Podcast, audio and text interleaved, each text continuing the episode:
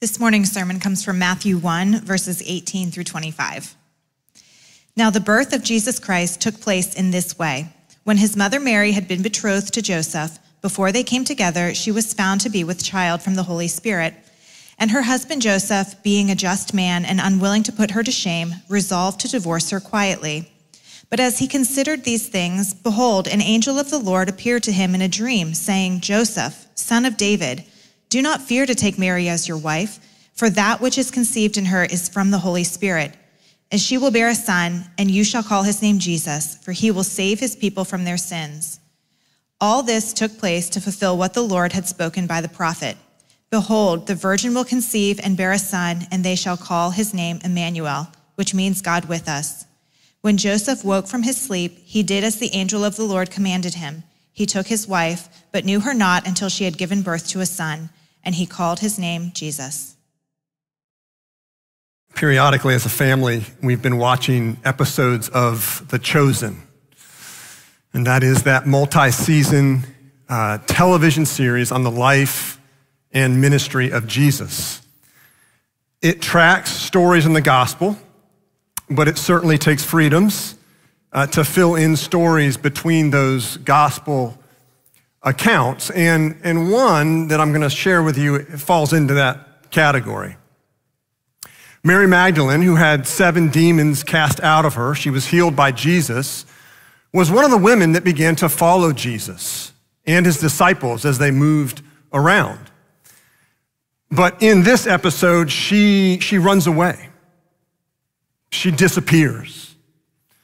And Jesus nor the disciples know where she's gone. Well, they end up showing where she arrived. And she basically arrived in this kind of dingy uh, basement of a place with a bunch of men gambling and drinking. And in the scene, she gets very drunk, and Peter and Matthew are the ones that are basically sent out to find her. And when they find her, she is, she's throwing up. She's in an awful place.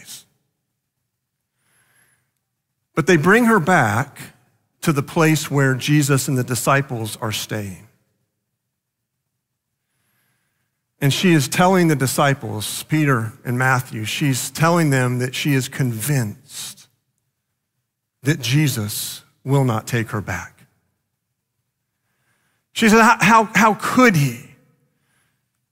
After he had healed her, cast the demons out of her, treated her so kindly, and then she did this. How in the world could he take her back and forgive her? And there's one very poignant scene where she's shoulder slumped, head down, and Jesus is standing before her and he says, Mary, look at me. And she says, with her head down, Jesus, I can't. Now, maybe you've been there before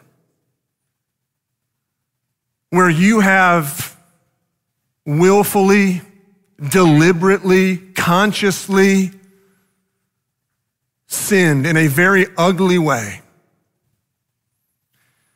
And you have doubts that start to rise, that start to creep in. Will Jesus forgive me?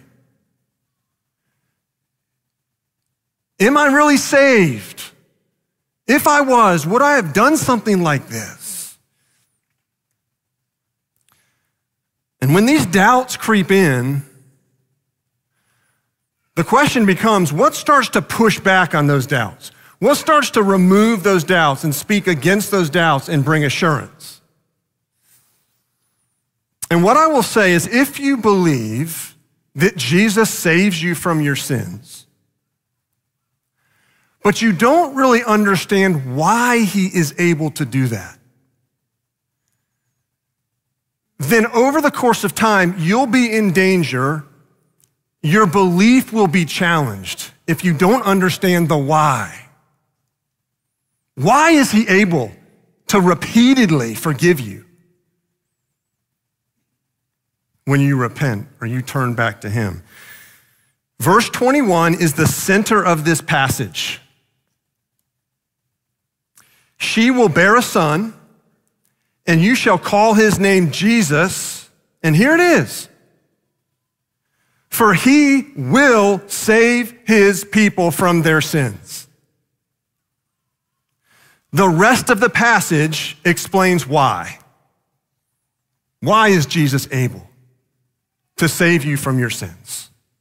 First, the virgin birth.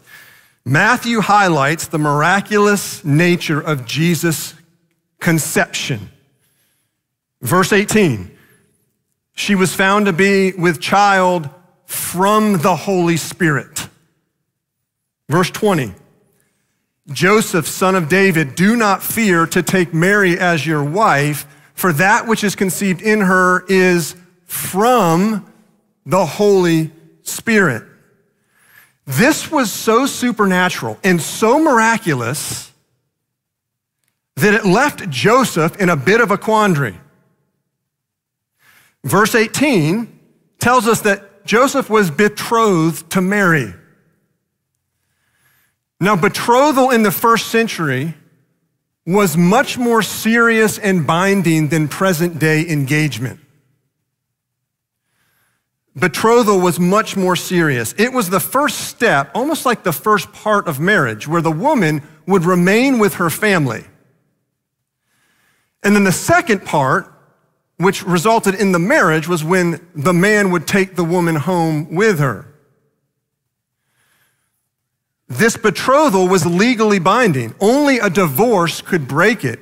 And if there was infidelity during this stage of betrothal, it was considered adultery.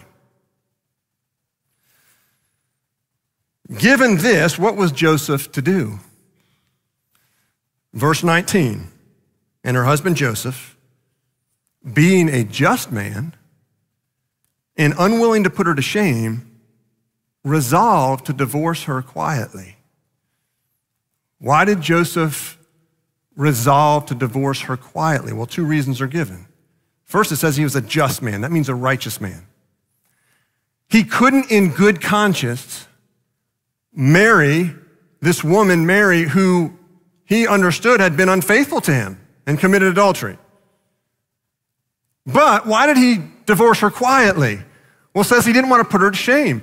He could have taken her to court. He could have gone to law court and, and, and legally been divorced, but it would have put Mary in a tremendous public scandal, shame, scorn.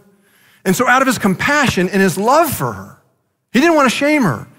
So he divorced her quietly, which was one way that people could get divorced in that day. Is before two witnesses, Deuteronomy 5, Numbers 24, or Deuteronomy 24, Numbers 5, would allow someone to get divorced before two witnesses. So that's what he did, to do it quietly.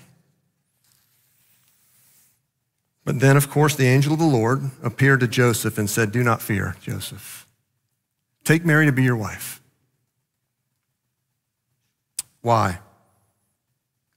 Verses 22 to 23. All this took place to fulfill what the Lord had spoken by the prophet Behold, the virgin shall conceive and bear a son. Mary was a virgin and yet she conceived a son in her womb. And, and Matthew highlights this even more the nature of this virgin birth when he says in verse 25, Joseph knew her not until she had given birth to a son. No union, no intercourse between Mary and Joseph until after Jesus was born. That's how important this virgin birth was. They say, why? What's the significance of the virgin birth? Why is it important? Why is it absolutely essential to Jesus saving you from your sins? Now, the doctrine of the virgin birth over the years has been ridiculed by many outside the church and even inside the church. Several years ago, one well known pastor said it really wouldn't have been a big deal if we find out that Jesus had an earthly father named Larry. And he went on to say it wouldn't be catastrophic to the Christian faith because Jesus is still the best possible way to live. I want to give you two very powerful reasons why the virgin birth is absolutely essential to your salvation. Absolutely essential. First, it means that, Joseph, uh, that, that Jesus did not inherit the sin of Adam like you and I do. Romans 5:12 Therefore just as sin came into the world through one man Adam and death through sin and so death spread to all men because all sinned Now notice what this verse says it says you are not born into the world a clean sinless a blank state it says that you're born into the world inheriting the sin of Adam. Meaning you're born guilty. You're not born innocent. You're born guilty. In fact, David speaks of it in Psalm 51:5 when he says, Behold, I was brought forth in iniquity, and in sin did my mother conceive me. But notice also Romans 5:12 says that because all men sinned.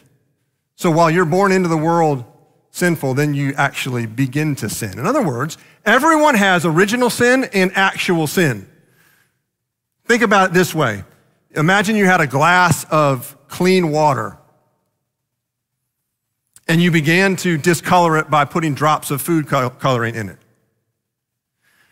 We are not born into this world a clean glass of water. Then we begin to discolor by actually sinning.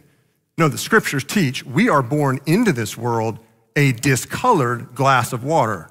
In fact, even before you come out of the womb, when you're conceived in the womb, you're a discolored glass of water. And then you begin to sin and add more discoloring, right, and pollution to this, this glass of water. Hebrews 4:15 makes it clear that Jesus was made like us in every way except for sin. Now, when we talk about the sinlessness of Christ, we typically talk about it in that he what? He just never sinned. In the life he lived, he never sinned. That is true. But when we talk about the sinlessness of Christ, it is just as important for us to talk about the sinlessness of Christ and that he did not inherit the sin of Adam. That Jesus was born into this world a clean glass of water because he did not inherit the sin of Adam. He was conceived by the Holy Spirit, not Joseph's seed, not Joseph's sinful, polluted seed, but he was conceived by the Holy Spirit. If Jesus is not spotless, not just in the life he lived, but in original sin, if he's not spotless, not innocent, not pure and holy, then there is no salvation. He can't forgive you of your sins if he's not pure and sinless. So the virgin birth means that Jesus was sinless. But second, the virgin birth is essential because it means that you are saved by grace. And let me explain why here, why this is true. The birth of Christ, the virgin birth of Christ, was initiated by God. It was an act of God. It was not the result of human effort. It was not the result of Mary and Joseph coming together. It was not initiated by a human act. It was initiated supernaturally, miraculously by God. And so it is, as the virgin birth is part of this entire topic of salvation, as the virgin birth was miraculous and initiated by God, so it is with your salvation. It was initiated by God. If you are here this morning and you are in Christ, meaning you are trusting Jesus Christ for your salvation, that is not of your own doing. And that should cause us to say, Alleluia. It's not your effort that got you saved. It's not your, you cleaned up your act. You quit drinking. You quit smoking. You quit sinning. You showed God you were serious. That's not why you are saved. God initiated and supernaturally gave you a new heart to replace your old stony heart so that you could respond to him in salvation. 2 Corinthians 5:17 If anyone is in Christ, he is a new creation. Jesus' birth was miraculous, initiated by God, in the same way that your salvation, which made you a new creation, was initiated by God and accomplished by God, which means that salvation completely and thoroughly and fully belongs to God and not you. And you can rest in that grace of what He has accomplished that he initiated. You ever been to a loud concert or maybe a sporting event where the, the speakers are blaring and the person next to you tries to talk to you and you can't hear a word they're saying? Right? You've got two voices speaking in that moment. You've got the blaring, whatever it is, out of the speakers, and you've got the person next to you. One is loud and dominant, one is quiet and faint. I think we can all agree that oftentimes sin and failure is the loud and dominant voice in our lives.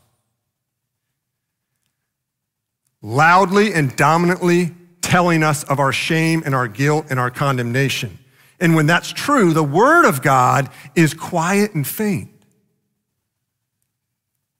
And I would add, of the doctrines of salvation that we can talk about, typically the virgin birth is quiet and faint when compared to the crucifixion and resurrection. But what I want you to see here is that we need to turn the volume up on the virgin birth because it speaks powerfully into your salvation and the assurance of your salvation. The virgin birth speaks loudly and it, and it speaks two powerful truths to you. It says that the record of Jesus Christ that is yours by faith is a sinless one. It's a perfect one.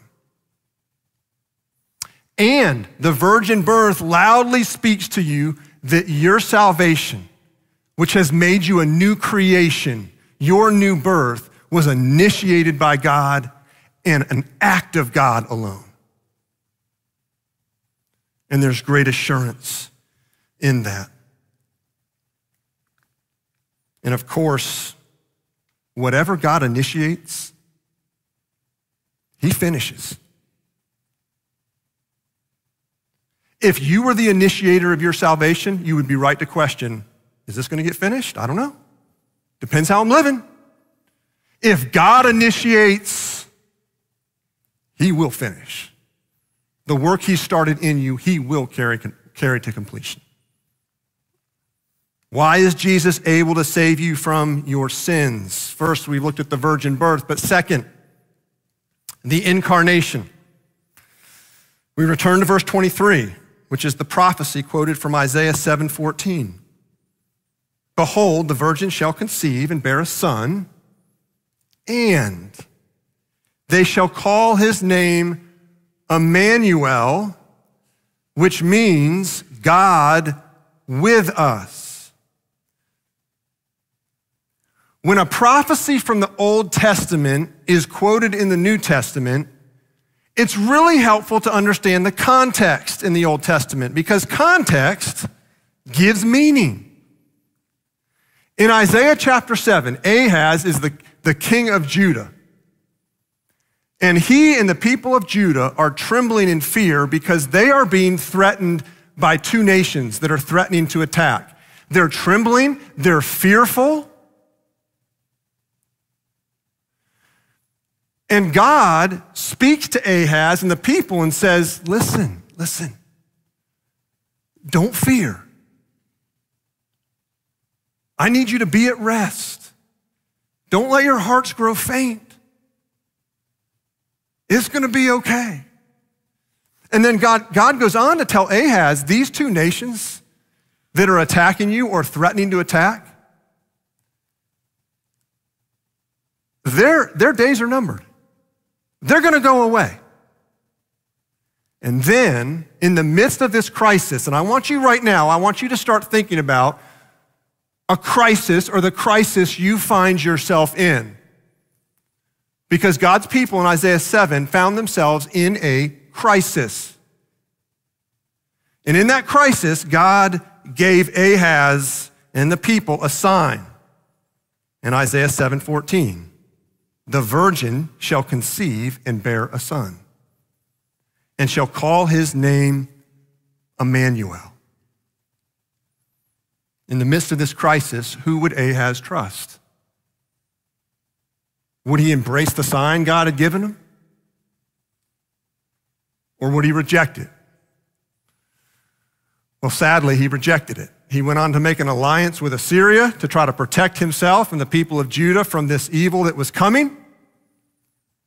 And he rejected the sign. He trusted in his own strength, his own strategy in the face of this crisis. In your moment of crisis, whatever it is, you are confronted with this same sign that Ahaz was confronted with. You're confronted with this same sign, which is Emmanuel, God with us. Emmanuel, God with us. Now, what does this mean? What does the sign mean that God is with us? In our culture, if you say to someone, I am with you, that can mean a number of different things. In fact, with, let, me, let me try to illustrate this with, with football season kicking up and the Jaguars getting started. Let me try to illustrate it this way. If you say, I am with the Jaguars, that can mean a number of different things. It could mean, I sit on my couch and watch them play, and I cheer and I root for them and I support them. That's one version of I am with the Jags. Or you could say, no, no, no. I go to the stadium and I sit in a seat and I watch them play live and I yell and scream and I think they can actually hear me. My support is real. I am with the Jaguars in that way. Now, we would all say that's probably, that is a step of further engagement or withness than sitting on your couch. Or, I am with the Jags could mean I'm a coach on the sideline. And I'm giving instruction and guidance to these players who are out in the field. And we'd say that that's another level of engagement or withness. Or I am with the Jags could mean I've put on the helmet, the shoulder pads, I'm on the field sweating and taking the hits. I've actually become one of the Jaguar players, and I'm with them in that way. And we would say that that's the ultimate level of engagement, right? Or withness.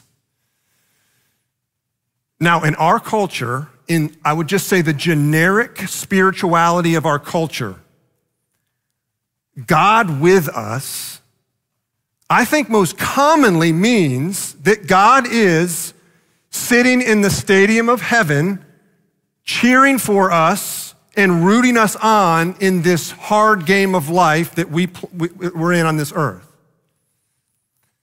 That's not what God with us means. God with us means that he has put on flesh, real human flesh, in the person of Jesus Christ. John chapter 1, verse 14, in the word Jesus became flesh and dwelt among us. Jesus put on flesh at his conception and birth, and he will remain in a human body for eternity. That's what it means that God is with us. He's fully God and he's fully human. When Jesus walked this earth, he didn't have a hologram type of body that was different from yours. Nor did he have a superhero type of body that was different than yours. He was made exactly like you, except for sin. Which means he, Jesus, felt betrayal like you have felt betrayal. It means that Jesus felt rejection like you have felt rejection. It means that Jesus cried. Real tears like you have cried. It means that he experienced extreme stress like you have experienced extreme stress. He suffered like you have suffered. He was falsely accused like you have been falsely accused. That's what it means that God is with us. It's real. And because of that, Hebrews 4:15 says that he is able to sympathize with your weaknesses. That word sympathize in the Greek is sum patheo. Sum with, patheo to feel. To feel with. God, in the person of Jesus Christ, feels with you.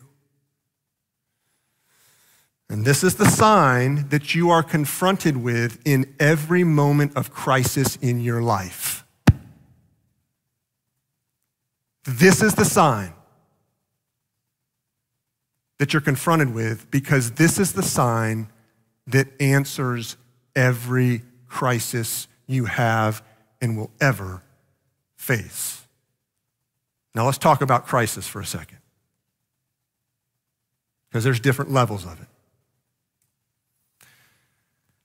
When I was in probably young elementary school, my family was taking its annual trip up to Pennsylvania to see my grandparents on my dad's side. And right before that trip, I got a brand new 18 wheeler toy truck. We arrive at my grandparents' house, and this truck had, you know, the trailer had a little plastic knob that would connect to the cab of the truck so you could wheel it around. We get to my grandparents' house, and my grandfather's sitting on the porch. And I got out of the car and I bounded up the steps. And I got up on that porch and I said, I said, Grandpa, Grandpa, look at this truck I got. And I got down on the ground and I connected the trailer to the, to the cab of the truck. And, and, and I was so excited about it that the, the plastic knob snapped off and the trailer wouldn't attach to the truck cab anymore. I was devastated. And I remember crying for a long time. Okay, that's, that's young elementary school crisis. Now there's a whole nother level of crisis. You get diagnosed with terminal cancer or a disease a loved one is shot and killed. You get caught in sin that is shameful and embarrassing, that throws your life and your family into chaos. And wherever the crisis falls on the spectrum, all crises have one common source. And that is the crisis of sin and death that entered the world in Genesis chapter 3. Every crisis you face flows out of that crisis.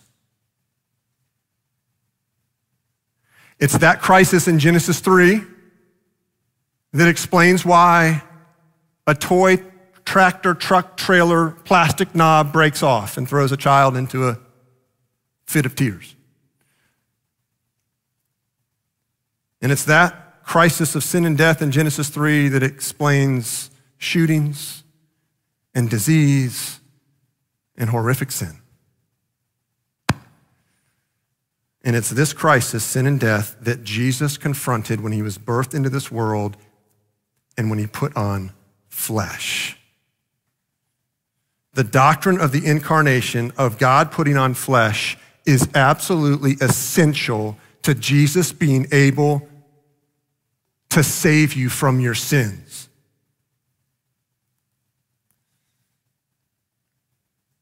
Hebrews 2, uh, verses 14 to 16. Since therefore the children share in flesh and blood, he himself likewise partook of the same things. For surely it's not the angels that he helps, but he helps the offspring of Abraham. In other words, Jesus could only represent humans if he really became a human. And if he didn't represent humans, then there is no salvation from sin or from death. One of the early church fathers, Gregory of Nazianzus, famously has said this That which he, Jesus, has not assumed, he has not healed. Let me say it again. That which Jesus has not assumed, he has not healed. If Jesus didn't become a real human being and remain a human being, then there's no salvation from sin and death. Hebrews 2, 7, 2.17.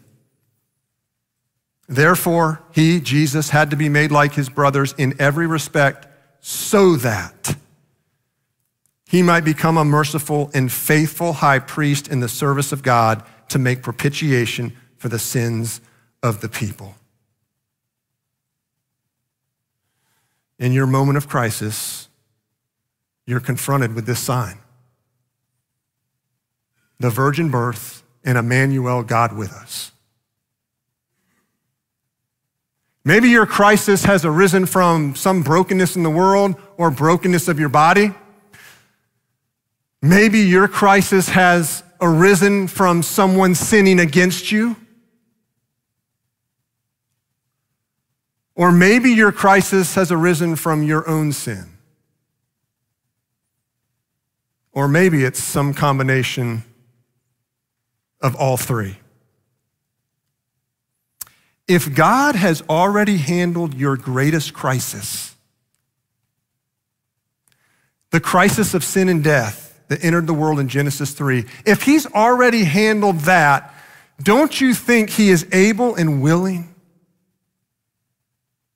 to handle your present crisis? And if he handled your greatest crisis, sin and death, without your help, don't you think he is able to handle your present crisis without your help?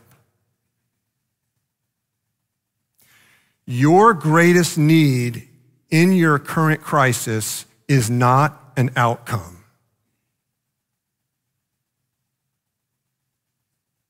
Your greatest need is the presence of Christ, God with you.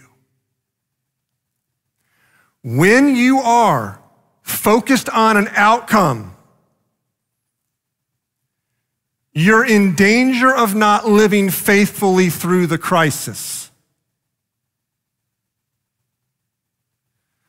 But when you are focused on the sign, Emmanuel, God with us, the presence of Christ, his withness, his nearness, his engagement,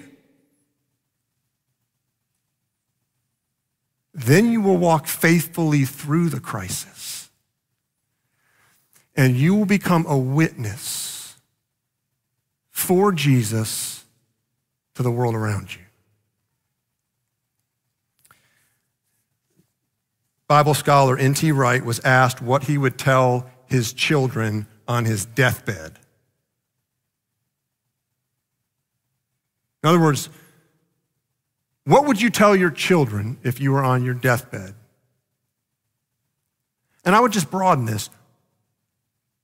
What would you tell your children, your spouse, your family, your friends? What would you tell anybody in a crisis moment? Death being a, a, a major crisis, but what would you tell?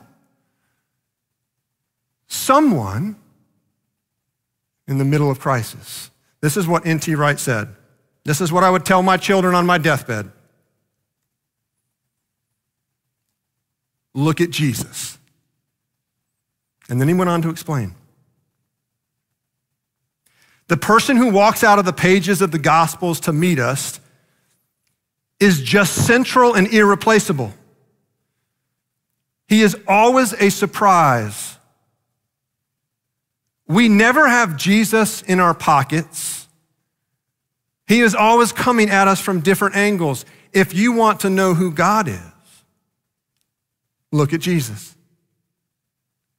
If you want to know what it means to be human, look at Jesus.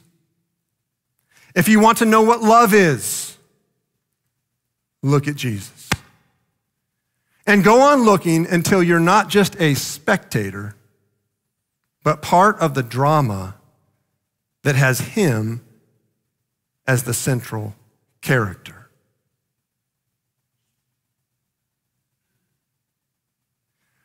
In your present crisis, Look at Jesus. He's good.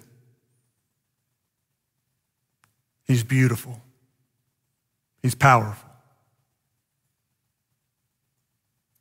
He can handle your crisis. Let's pray.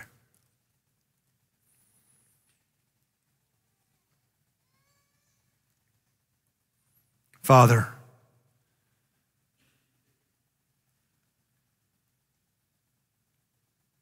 Every one of us, to varying degrees, is in the midst of crisis. That's just the reality of life in a broken world.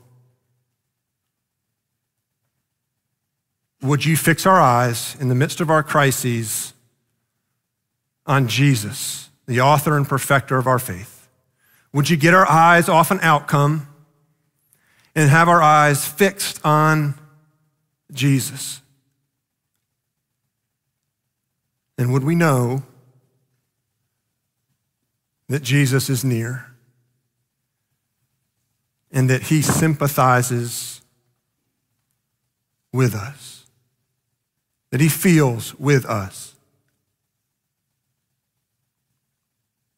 And Father, would you convince us in those moments of willful and conscious and ugly sin, when we're well aware that we just feel as though we've betrayed you,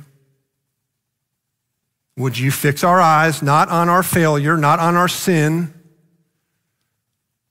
Would you fix our eyes on Jesus? And enable our hearts to hear the most powerful words of I forgive you. And I will continue to forgive you. Because, Father, you tell us that what you initiate, you finish. The work you've started in us, begun in us, you will carry to completion.